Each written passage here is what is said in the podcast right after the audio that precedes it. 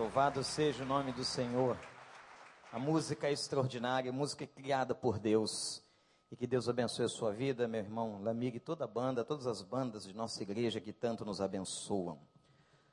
Esse final de semana foi muito especial para nós, brasileiros e cariocas. Recebemos aqui a visita do presidente dos Estados Unidos da América. Eu, segunda-feira, tive que ir ao consulado dos Estados Unidos e percebi que já estava alguma coisa diferente. Estavam numa alegria muito grande, né, e disse: alguma coisa está realmente estranha aqui. E durante a semana tivemos toda essa movimentação de um chefe de Estado, o homem que governa a nação talvez mais importante hoje do mundo.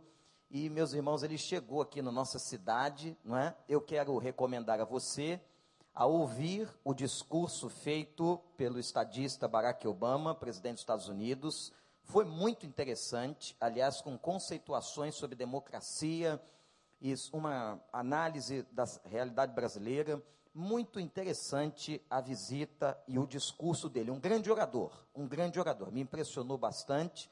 À tarde eu estive escutando o discurso de Obama. E ele chegou, veio com sua família, sua esposa, suas filhas e trouxe a sua sogra. Vocês viram isso? Eu Dizem que ele pensou que ia fazer uma turnê pelas áreas perigosas da cidade. Não é nada disso. Está indo direto para a Líbia a partir de amanhã. Tá não, isso, é, isso não é verdade não, gente. Não vai para a Líbia não. Vamos orar pela Líbia, né? Pela situação daquele país em guerra. Mas essa situação de você recebe um chefe de Estado é uma coisa muito interessante, né? Como é que a gente é, reverencia uma autoridade? Isso é bíblico. A Bíblia diz que toda autoridade é constituída por Deus. Isto é, toda autoridade que se estabelece é por permissão de Deus. Se aquele governante, se aquele homem ou aquela mulher vai ou não exercer com dignidade o seu ofício, é um problema que ele dará contas a Deus. Mas a Bíblia diz que nós devemos orar pelas autoridades do mundo inteiro e que nós devemos clamar, porque o Senhor é aquele que realmente permite ou não que alguém assuma o poder de uma nação. E quando eu estava esta semana pensando nesta visita, em tudo que o Brasil fez, os quase 3 mil homens de todas as nossas forças, a, toda a preparação dos atiradores de elite, das pessoas que foram envolvidas, até da mulher que iria coordenar o cardápio do presidente dos Estados Unidos. Eu fiquei muito impressionado com tudo isso, com esta realidade, e me lembrei de um homem na Bíblia. Ele não era necessariamente o primeiro homem do seu país, mas era o segundo homem do seu país. Este homem passa uma experiência tremenda e nós vamos aprender com este homem. A sua história está no segundo livro dos Reis, capítulo 5. Hoje pela manhã o pastor pregou no segundo livro do rei, dos Reis, capítulo 4, mas agora eu quero pregar sobre a história de um grande homem no seu país, na sua nação, e a história dele está no segundo livro dos Reis, no capítulo 5, verso de 1 a 19. Você que nos visita, não trouxe a sua Bíblia, não tem problema, preste atenção nesta leitura. Naamã, comandante do exército do rei da Síria, era respeitado e honrado pelo seu senhor, pois por meio dele o Senhor dera vitória à Síria. Mas esse grande guerreiro ficou leproso. Ora, tropas da Síria haviam atacado Israel e levado cativo uma menina que passou a servir a mulher de Naamã. Um dia, ela disse à sua senhora: Se o meu senhor procurasse o profeta que está em Samaria, ele o curaria da lepra. Naamã foi contar ao seu senhor o que a menina israelita dissera. O rei da Síria respondeu: Vá, eu lhe darei uma carta que você entregará ao rei de Israel. Então Naamã partiu, levando consigo 350 quilos de prata, 72 quilos de ouro e dez mudas de roupas finas. A carta que levou ao rei de Israel dizia: Junto com esta carta estou te enviando o meu oficial Naamã para que o cures da lepra. Assim que o rei de Israel leu a carta, rasgou as vestes e disse: Por acaso sou Deus, capaz de conceder vida ou morte? Por que este homem me envia alguém que eu para que eu cure da sua lepra? Vejam como ele procura um motivo para se desentender comigo. Quando Eliseu, o homem de Deus, soube que o rei de Israel havia rasgado suas vestes, mandou-lhe esta mensagem: Por que rasgaste tuas vestes? Envie o homem a mim, e ele saberá que há profeta em Israel. Então Naamã foi com seus cavalos e carros e parou à porta da casa de Eliseu. Eliseu enviou um mensageiro para lhe dizer: Vá e lave-se sete vezes no rio Jordão sua pele será restaurada e você ficará purificado. Mas Naamã ficou indignado e saiu dizendo: Eu estava certo que ele sairia para me receber, invocaria em pé o nome do Senhor, o seu Deus, moveria a mão sobre o lugar afetado e me curaria da lepra. Não são os rios Abana e Farfar em Damasco melhores do que todas as águas de Israel? Será que não poderia lavar-me neles e ser purificado? E fui embora dali furioso. Mas os seus servos lhe disseram: Meu pai, se o profeta lhe tivesse pedido alguma coisa difícil, o Senhor não faria. Quanto mais quando ele apenas lhe diz que se lave e será purificado. Assim, Naamã desceu ao Jordão e mergulhou sete vezes conforme a ordem do homem de Deus e foi purificado. Sua pele tornou-se como a de uma criança. Então Naamã e toda a comitiva voltaram à casa do homem de Deus. Ao chegar diante do profeta, Naamã lhe disse: Agora sei que não há Deus em nenhum outro lugar senão em Israel. Por favor, aceita um presente do teu servo. O profeta respondeu: Juro pelo nome do Senhor a quem sirvo que não aceitarei. Então Namã, insistindo com ele, ele recusou. E disse Namã: Já que não aceitas o presente, ao menos permite que eu leve duas mulas carregadas de terra, pois teu servo nunca mais fará holocaustos e sacrifícios a nenhum outro Deus, senão ao Senhor. Mas que o Senhor me perdoe por uma única coisa, quando meu senhor, o rei, vai adorar no templo de Rimon, eu também tenho que ajoelhar ali, pois ele se apoia no meu braço. Que o Senhor me perdoe, perdoe o teu servo por isso. Disse Eliseu: Vá em paz. Que Deus nos abençoe. Que história. Este homem chamado Namã era o segundo homem da Síria. A Síria é vizinha de Israel. Sempre brigaram. Brigam até hoje. Há sempre um estado de tensão entre Israel e a Síria. E havia um comandante da guarda especial do rei, um general importante, e era Naamã.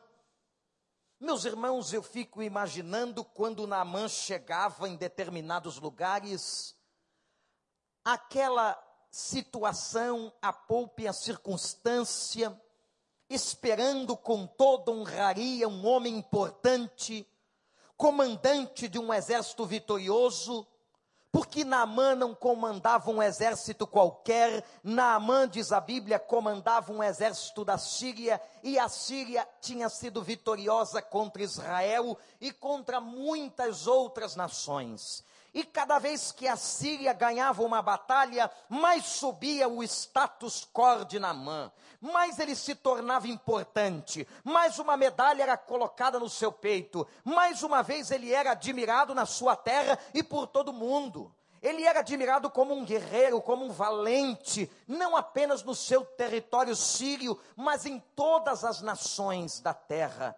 Gente, imaginem este homem, importante para todo mundo, um general, um homem que era estadista também, um homem que tinha todo o respeito de uma população. Este homem com a sua farda, com a sua altivez, este homem com a sua estirpe trazia, porém, um problema na sua vida. Namã era um homem doente. E eu quero dizer a você que Namã tinha três doenças. Mas como, pastor? Sim. Namã tinha três doenças, mas a Bíblia, num primeiro momento, só apresenta, a olhos claros no texto, uma única doença. Namã tinha uma doença no corpo chamada lepra. A lepra, graças a Deus, está praticamente erradicada do mundo inteiro. Ainda há alguns leprosos e leprosários no Brasil. Mas a lepra está praticamente solucionada, mas naquela época, gente, a lepra era uma doença terrível. Confinava a pessoa fora da cidade. Eles cavavam grandes valas. Os leprosos não podiam ter contato com o pessoal da cidade. E as valas eram feitas fora da cidade, buracos muito profundos, e os leprosos viviam ali. Viviam a ermo, sem família, sem amigos, sem relacionamento. Quando a família ia levar comida para aqueles leprosos em estado terminal, eles colocavam uma corda e pela corda desciam a água e a alimentação até aquele buraco. Que situação lamentável, que vergonha. O leproso vivia enfaixando seu corpo para que ninguém percebesse que a lepra estava carcomendo a sua carne. E havia algo moralmente muito constrangedor. Se uma pessoa, a lei dizia isso, se uma pessoa se aproximasse de um leproso, o leproso tinha que levantar a sua mão e a sua voz e dizer assim: imundo, eu sou uma pessoa imunda. Já imaginou o constrangimento? Já imaginou alguém está se aproximando do outro e porque tem lepra, ele mesmo levanta a mão e diz assim: eu sou imundo, eu sou um homem imundo. Isto era, meus irmãos e amigos, extremamente constrangedor naquela época dizem os historiadores, era muito comum o suicídio de leprosos, tal a gravidade dessa doença.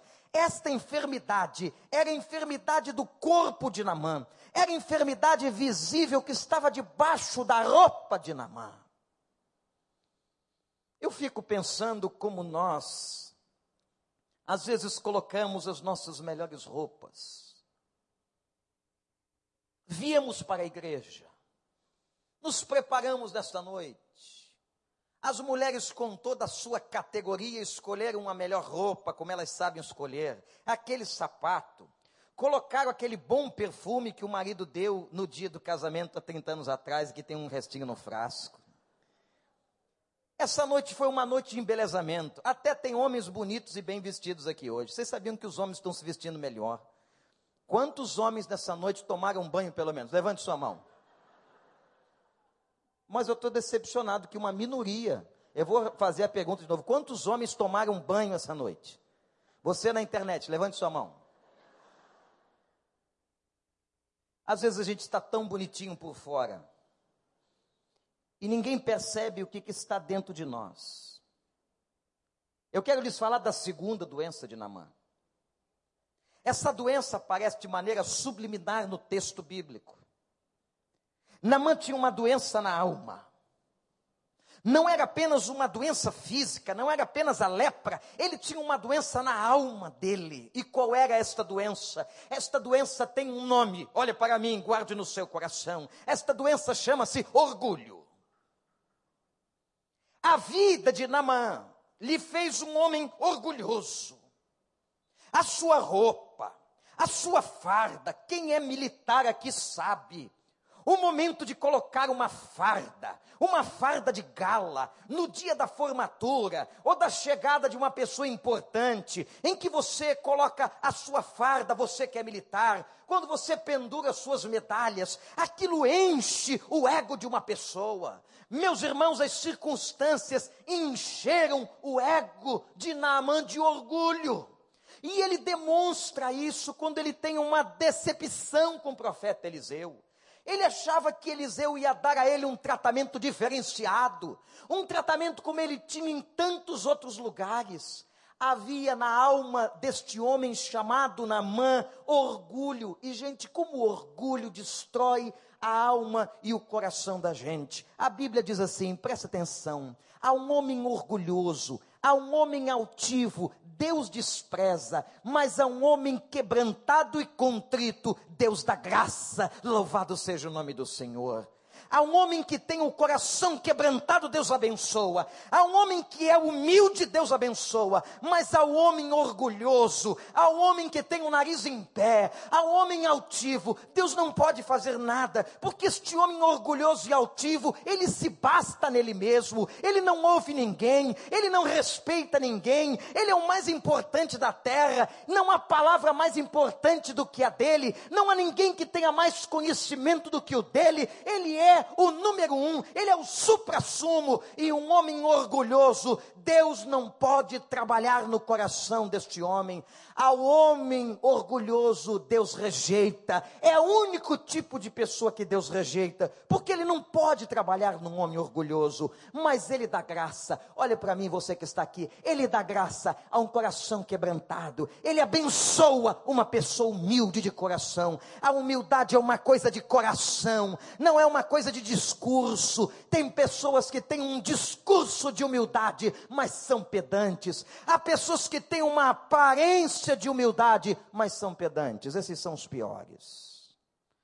Aquela gente com aquela carinha, em que você olha para ele, ele quer transmitir para você alguma coisa que ele não é, mas lá no fundo do coração, há orgulho, a vaidade, a pedância pesando no coração dele. Namã era doente no corpo. Qual era a doença de Namã? Igreja, no corpo dele. Lepra. Qual era a doença da alma de Namã? e havia uma doença no espírito de Naamã. Naamã vai fazer uma confissão que quase passa despercebida. No versículo 18, o penúltimo versículo que eu li, ele diz assim: Senhor, falando com o profeta, que Deus me perdoe. Que Deus me perdoe, porque eu vou ao templo de um Deus chamado Rimon e o rei da Síria vai comigo.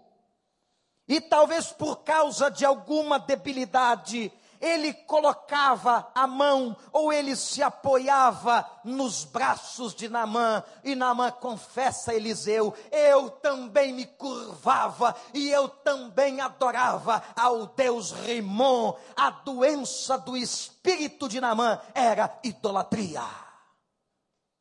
Que doença terrível! A doença de quando você tira Deus do trono da sua vida e coloca outra coisa. Gente, a Bíblia é tão clara, tem tanta gente que não consegue ler. No outro dia eu conversava com uma pessoa católica. E eu estava falando com a falei, abre a sua Bíblia. A Bíblia que você lê. Está escrito assim: não construam imagens de escultura não levantem altares com nada semelhante nos céus e na terra. Esse é um dos piores, dos mais terríveis pecados que destrói a sociedade. Um povo que se volta para outros deuses. O homem vive construindo e criando deuses. A sua necessidade espiritual faz com que ele se desvie, ao invés dele louvar e adorar ao único Deus, Criador e sustentador de todas as coisas, ele constrói altares, ele constrói imagens de escultura, de barros, de madeira, meus irmãos, e ele levanta essas imagens e ele se curva diante delas. Mas não é só esse tipo de idolatria que está no coração do homem. Tem gente que tem o dinheiro como seu Deus, a arrogância como seu Deus, o poder como o seu Deus. A idolatria é tudo aquilo que eu levanto na minha vida e que ocupa o lugar de Deus. É tudo aquilo que eu coloco como mais importante na minha vida. É aquilo que está na frente de todas as outras coisas da minha vida ao olhar para a vida deste general, deste homem tão importante, desse estadista, deste homem que era tão conhecido no mundo pelas suas batalhas e vitórias. Naamã era um homem que, apesar da sua farda, havia doença no seu corpo, que era lepra, na sua alma era o orgulho e no seu espírito a idolatria. Naamã, meus amados irmãos, irmãs e amigos, era um homem doente por completo. E você? Talvez você tenha se identificado, pastor. Eu sofro dessas doenças. Mas quem é capaz de confessar orgulho? Orgulho é o tipo de pecado que ninguém diz que tem. É como a inveja. Se você perguntar a uma pessoa, você é invejosa? Ela diz não. Você é orgulhoso? De maneira nenhuma. Eu sou a pessoa mais humilde do mundo. O que é que está adoecido na sua vida? Você pode não ter a lepra, mas o orgulho tem reinado no coração de tanta gente nessa classe média, na Barra da Tijuca, no Recreio dos Bandeirantes. De gente que emergiu, como diz os sociólogos, porque, gente, vamos dizer a verdade, eu não sei quantos aqui nasceram em berço de ouro dourado, mas a maioria que está aqui emergiu e veio da pobreza. Está vendo? E às vezes, e graças a Deus, Deus abençoou, Deus deu um trabalho, porque é assim que a gente tem que prosperar na vida. E o homem conseguiu coisas, e quando a gente consegue coisas, o coração fica avarento. O coração fica cobiçoso. E eu tenho encontrado tanta gente vaidosa, orgulhosa neste lugar. Que nem parece aquela pessoa que alguns poucos anos atrás dividiu um ovo dentro de casa. Que não parece com aquela pessoa que alguns anos atrás herdava o sapato da prima mais velha. E eu estou vendo um monte de gente aqui. Usou muito sapato apertado no pé. Porque a mãe não tinha condição de comprar e tinha que usar o que sobrava da família. Vestido grande, então, era uma beleza. Gostou do modelito rodado? Rodado nada, estava largo, porque não pertencia à pessoa. E depois que a pessoa cresce, se desenvolve financeiramente, ela fica altiva ela não dá espaço para Deus. Ela começa a criar uma crosta de orgulho. Eu sei que ninguém é assim, é, ninguém aqui é assim, é o pessoal lá de fora, não é não, gente? É a turma lá de fora que cria essa casta de orgulho, de vaidade e não tem espaço para Deus. Porque quando uma pessoa fica cheia de crosta, de orgulho de vaidade, Deus não tem lugar para operar. Mas que nessa noite o Espírito Santo de Deus quebre essa doença da alma humana na sua vida, se ela existir, em nome de Jesus.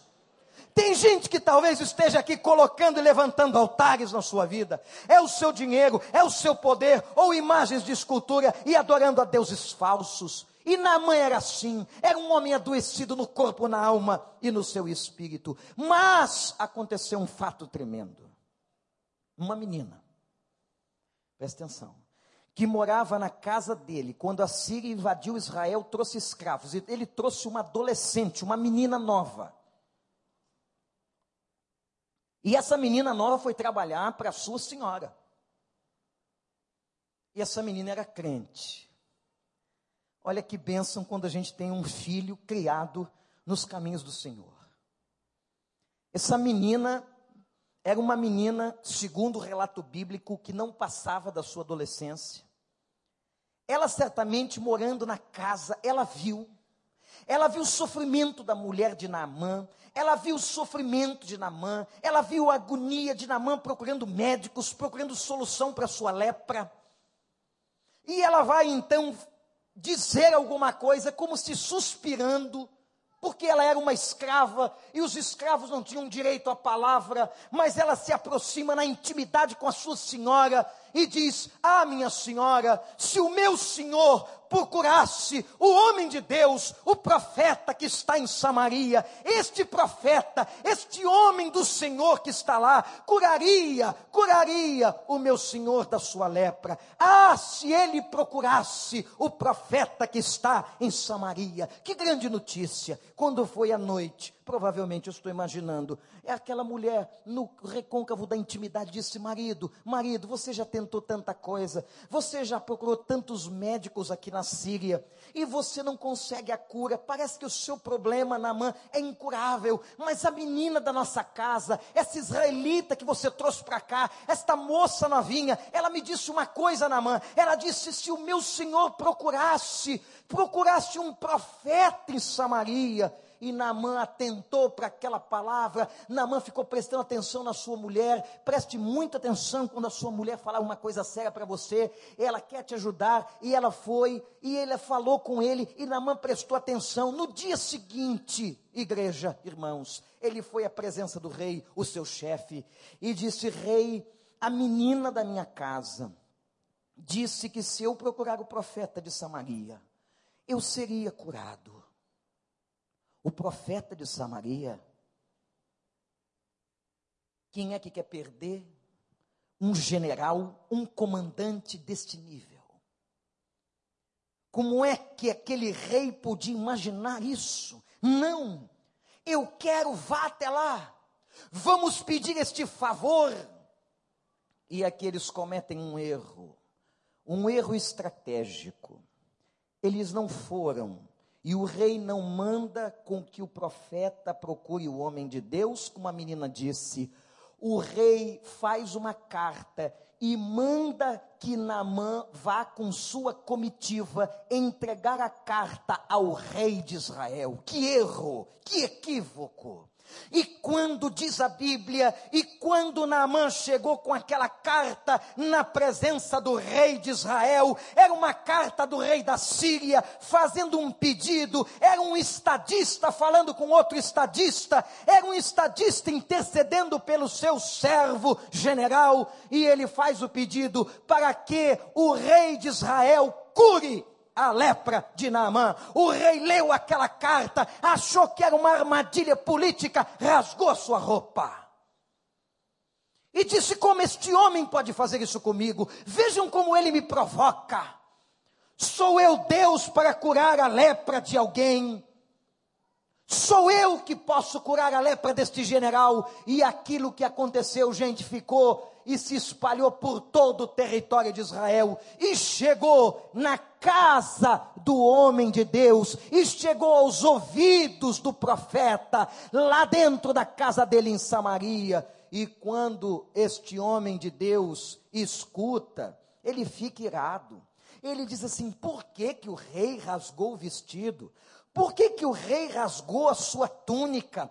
porque ele não podia curá-lo, manda, olhem homens de Deus, mulheres de Deus, vejam a autoridade espiritual deste homem.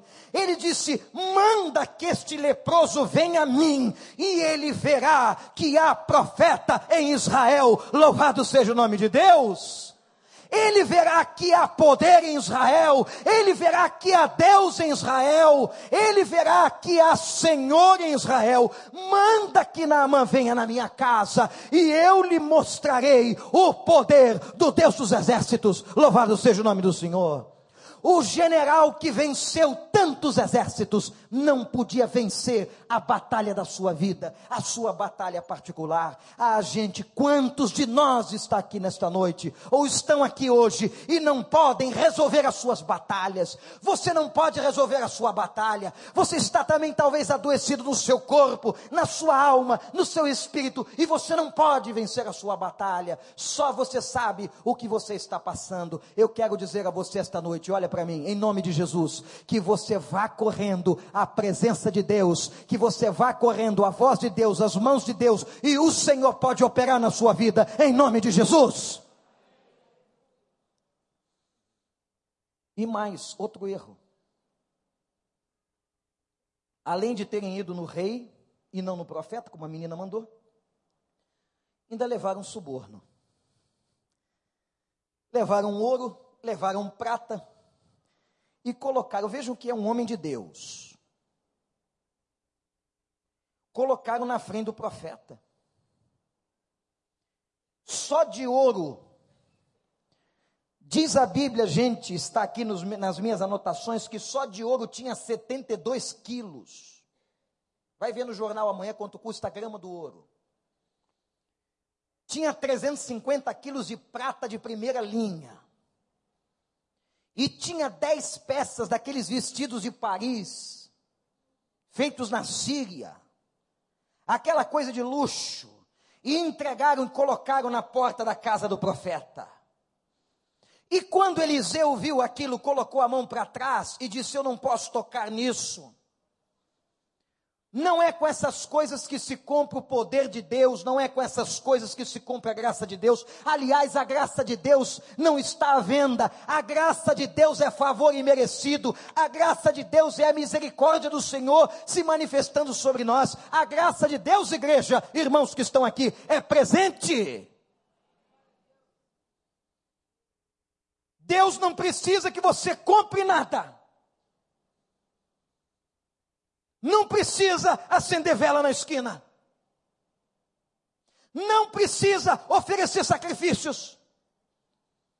Não precisa colocar alimentos como se você fosse convencer ou comprar a bênção de Deus. Não! Deus abençoa pela graça, e a sua graça é melhor do que a vida, e a graça de Deus é favor que nós não merecemos, apesar da nossa fraqueza, Ele nos abençoa com sua graça.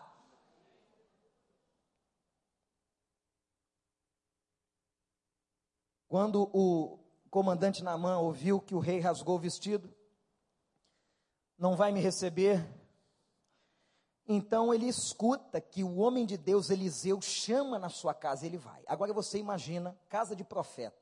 Samaria, gente, era um lugar muito pobre, muito simples. Samaria era um povo, aquela região um povo muito simples, um povo que não tinha nada. Eu imagino o profeta Eliseu morando numa casa muito simples. E quem é que está chegando na casa do profeta Eliseu? Está chegando uma comitiva com um general montado no seu cavalo branco, no seu cavalo especial, e ladeado de pessoas importantes, entrando naquela vila e chegando na casa do, daquele profeta, o general vai, e agora ele manda chamar Eliseu, Eliseu, o general está aqui. E aconteceu alguma coisa inusitada. Eliseu não foi no portão. Isso arrebenta com orgulho de uma pessoa orgulhosa. Porque aquele general, ele mesmo revela depois: eu pensei que ele fosse me receber com honrarias, colocaria suas mãos na minha lepra, invocaria o seu Deus, estando em pé na minha frente. Ele não fez nada disso, ele não foi no portão. Não foi no portão receber o general. E pior, sabe o que ele fez? Ele mandou o general tomar banho.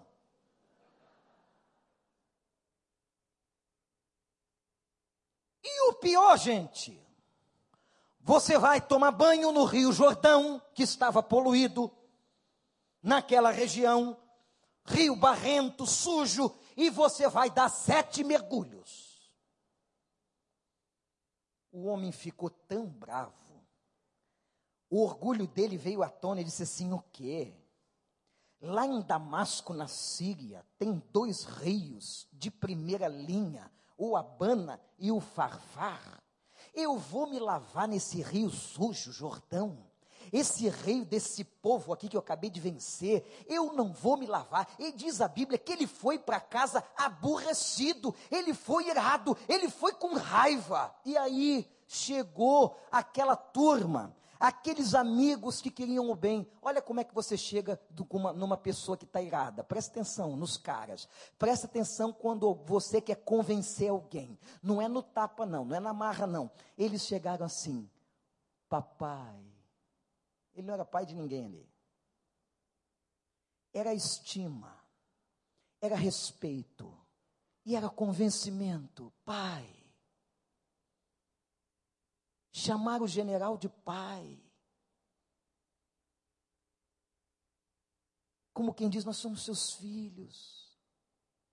É você que cuida de nós. Nós somos a sua tropa de elite. profeta não mandou o senhor fazer nada demais. Olha como é que se convence um general.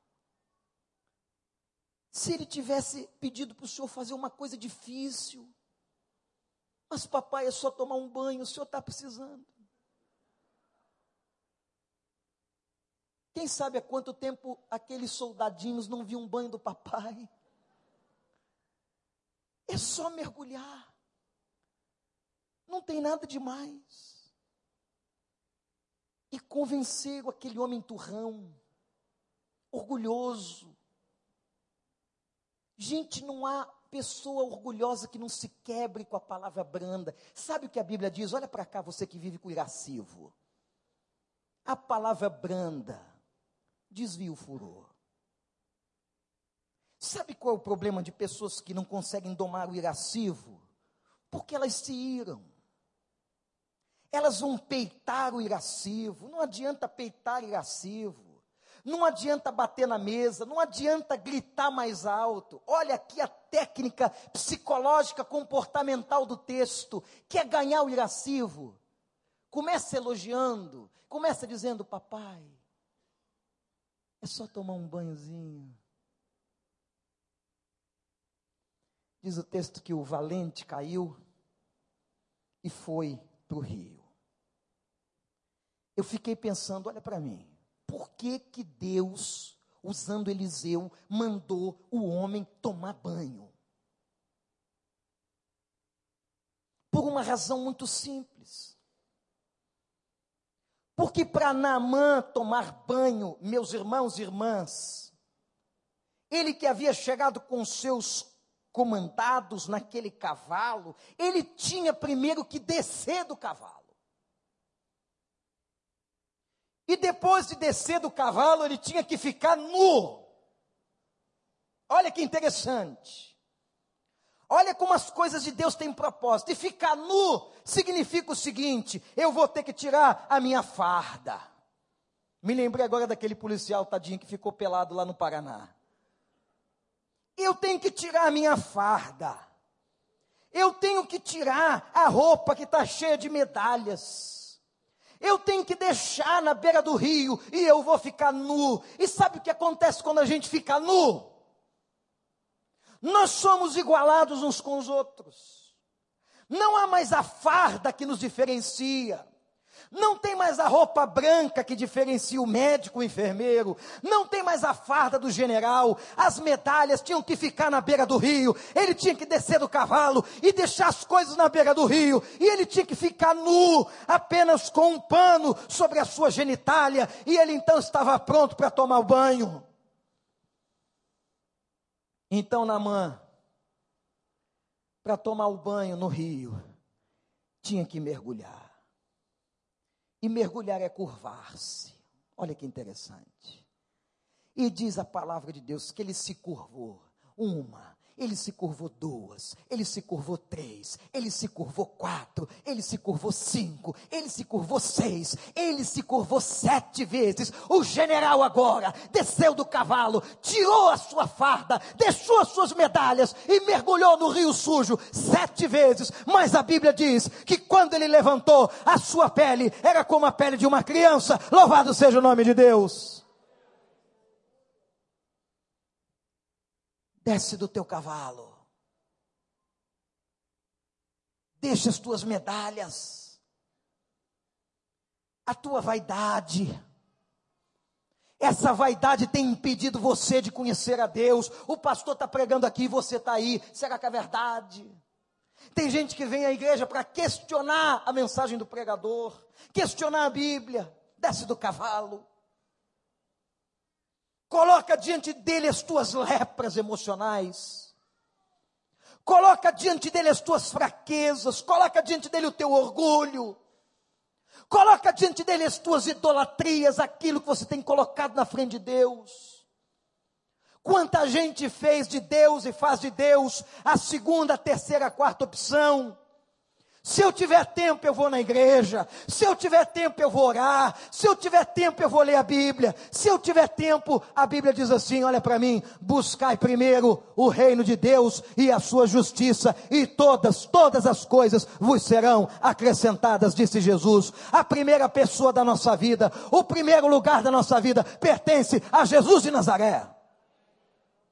O nosso Deus tem que ser primeiro. Eu tenho que tirar a farda nesta noite. Eu tenho que deixar a minha farda e me humilhar e dizer: Eu sou pecador. Eu preciso do Senhor. Eu preciso da cura do Senhor. E eu quero dizer a você, meu prezado visitante: se você não fizer isso, você não pode receber essa cura. Essa cura que invade a alma. Essa cura que invade o espírito. Essa cura que transforma a mente. Essa cura que muda a vida das pessoas. Jesus está aqui e quer curar a sua vida. Aqui está o nosso Jordão. Aqui está o nosso Jordão. Mas eu quero dizer uma coisa para você. Você que está em casa, ou qualquer lugar do mundo pela internet, ou você que está aqui, você não vai ser nessa noite lavado com água, como foi o profeta, como disse o profeta para Naamã. Não, você aqui nesse Jordão, este lugar se transforma no rio de Deus, no lugar de Deus. Estamos na casa de Deus, no templo de Deus. Eu quero dizer a você que aqui neste lugar você vai ser lavado com o sangue do Cordeiro.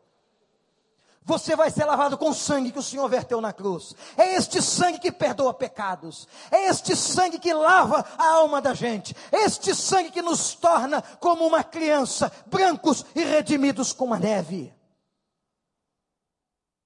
Mas você tem que descer do cavalo. Você tem que ficar nu hoje. E ficar nu é se despir. Despir de tudo que está impedindo você de ser feliz.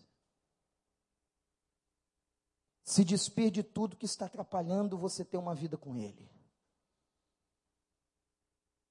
E você se submeter a uma ordem. Não é ordem de pastor.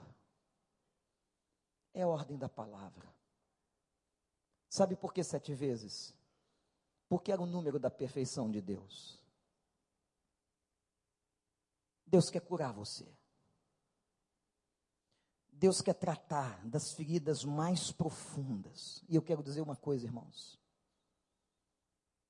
A pior doença de uma pessoa não é na carne. A pior doença que uma pessoa pode ter não é no corpo, não.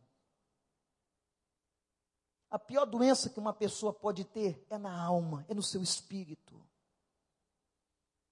é uma pessoa que não tem a Deus. É uma pessoa que não tem esperança, que não tem alegria. É uma pessoa que está toda machucada, cuja sua lepra não está na carne, mas a sua lepra está dentro dela, lá dentro do coração. E eu quero dizer uma coisa para você, olha para mim. Há problemas nessa vida que só tem solução no sangue do Cordeiro. É só se lavando. Jesus quer banhar a tua vida com sangue hoje. Com sangue do Calvário. Quando Namã saiu do rio, veja o que ele fez. Olha para mim. A história está terminando.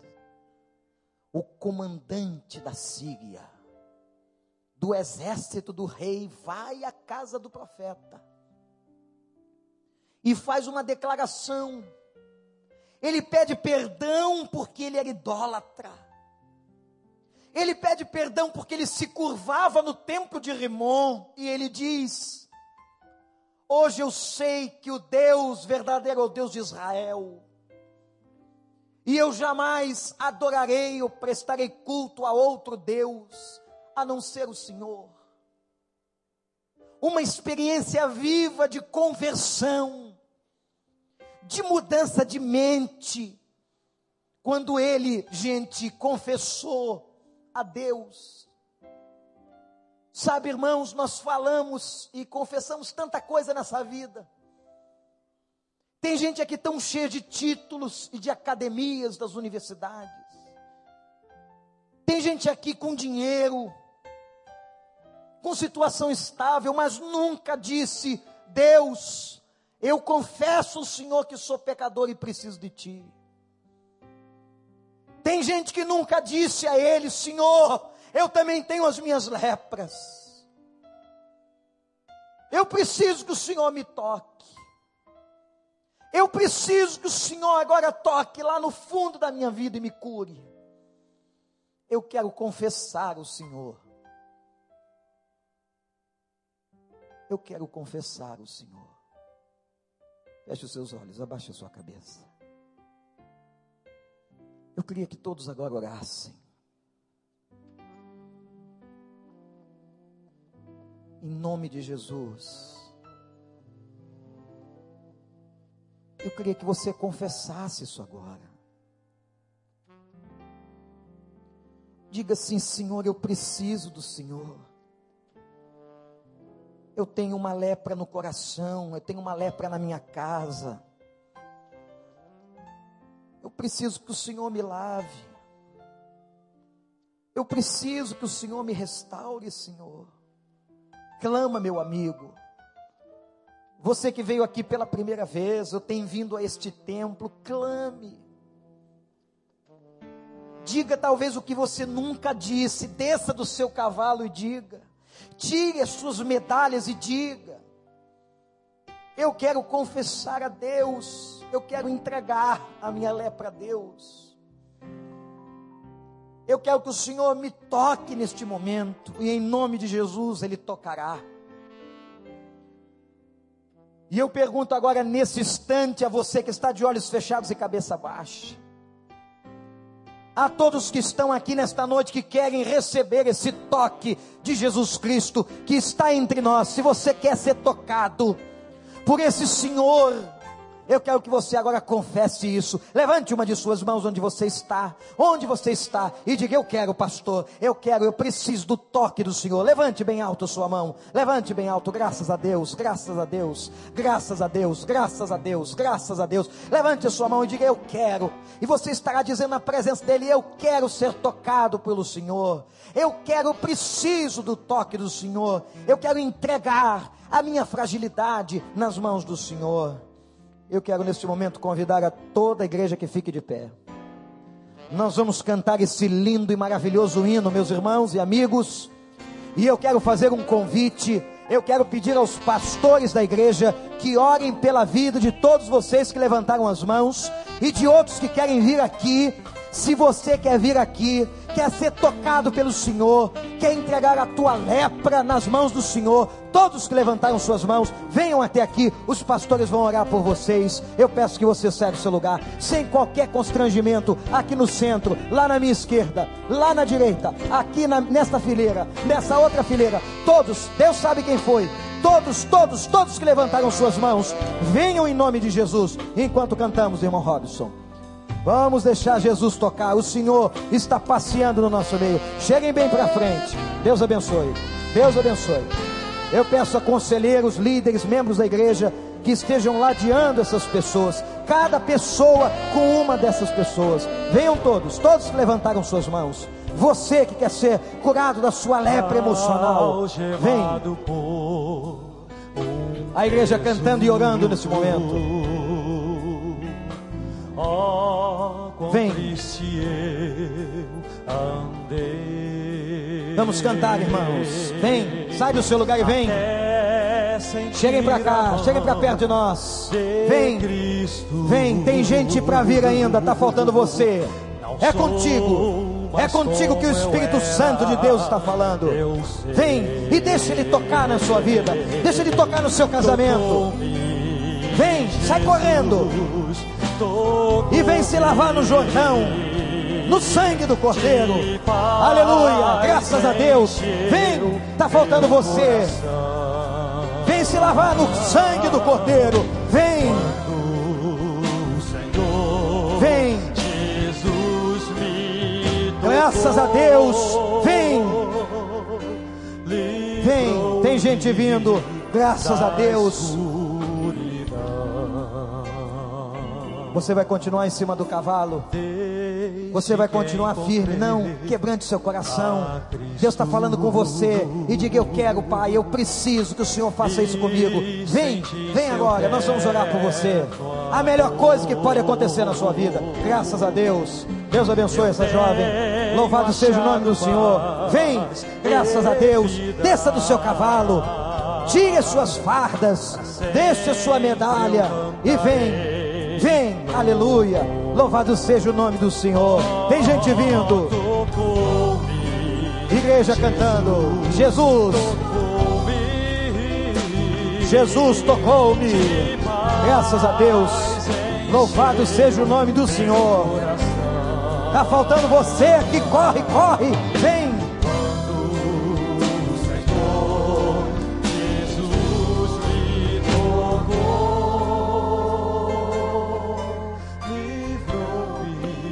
Isso. Tem gente quebrantada. Vem, vem quebrar seu coração. Entrega tudo a Ele. Vem.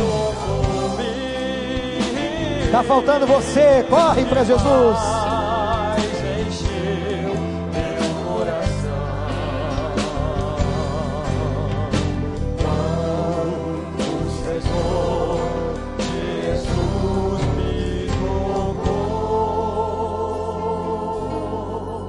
Livrou-me.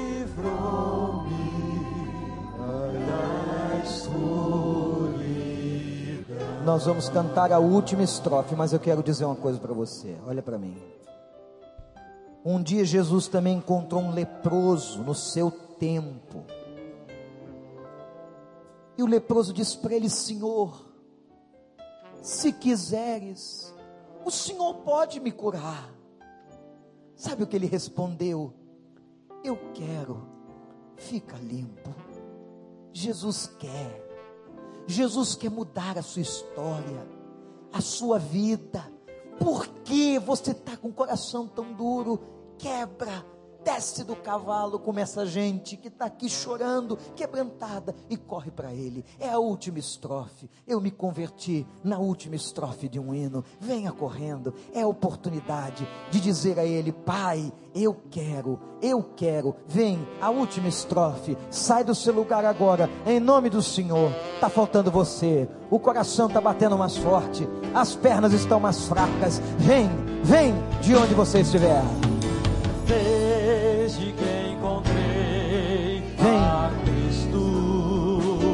Ó oh, Senhor. E terno amor. Eu tenho achado paz e vida. Para sempre eu cantarei igreja do Senhor. Tocou-me, Jesus. Toca nessa gente, Senhor. De paz encheu meu coração.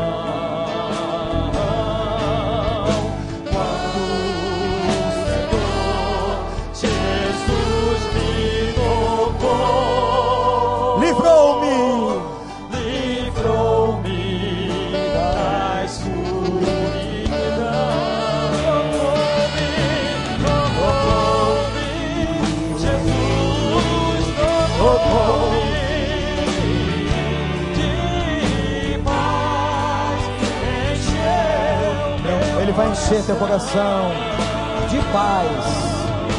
O Senhor Jesus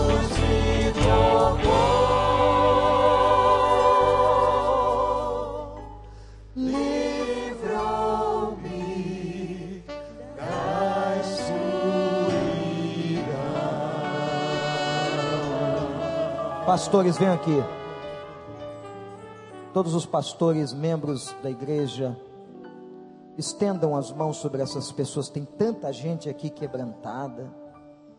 Eu quero dizer para você que está chorando, que está entregue aqui no altar, que o Senhor Jesus tocou em você. E que Ele vai restaurar a sua vida. Igreja, estende a mão para cá. Vamos clamar por essas pessoas. Nesse momento que a igreja está orando, tem ação maligna. Mas toda ação maligna agora cai por terra em nome de Jesus. Que o Senhor liberte todas as pessoas e as banhe no sangue do Cordeiro agora, Senhor. Como um dia o Senhor fez com Naamã. Elas estão descendo do cavalo. Elas estão se desnudando na tua presença e chorando. Elas estão suplicando a tua misericórdia. Eu te peço, Senhor, derrama sobre elas o sangue de Jesus. Toca, Pai, com carinho.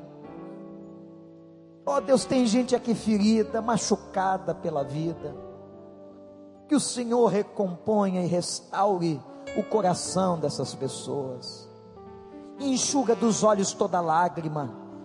E que nunca mais esqueçam desta noite, a noite que recolocaram o Senhor no trono da vida, que deram o primeiro lugar a Ti e que suplicaram para que o Senhor as curasse, ó oh Deus de Israel, tira toda a lepra da alma e toda a lepra do espírito, em nome de Jesus.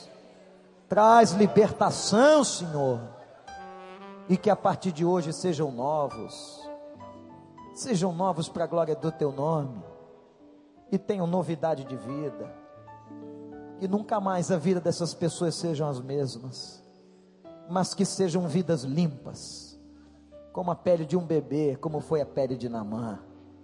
Cura, e nós os entregamos no altar do Senhor, em nome de Jesus, em nome de Jesus.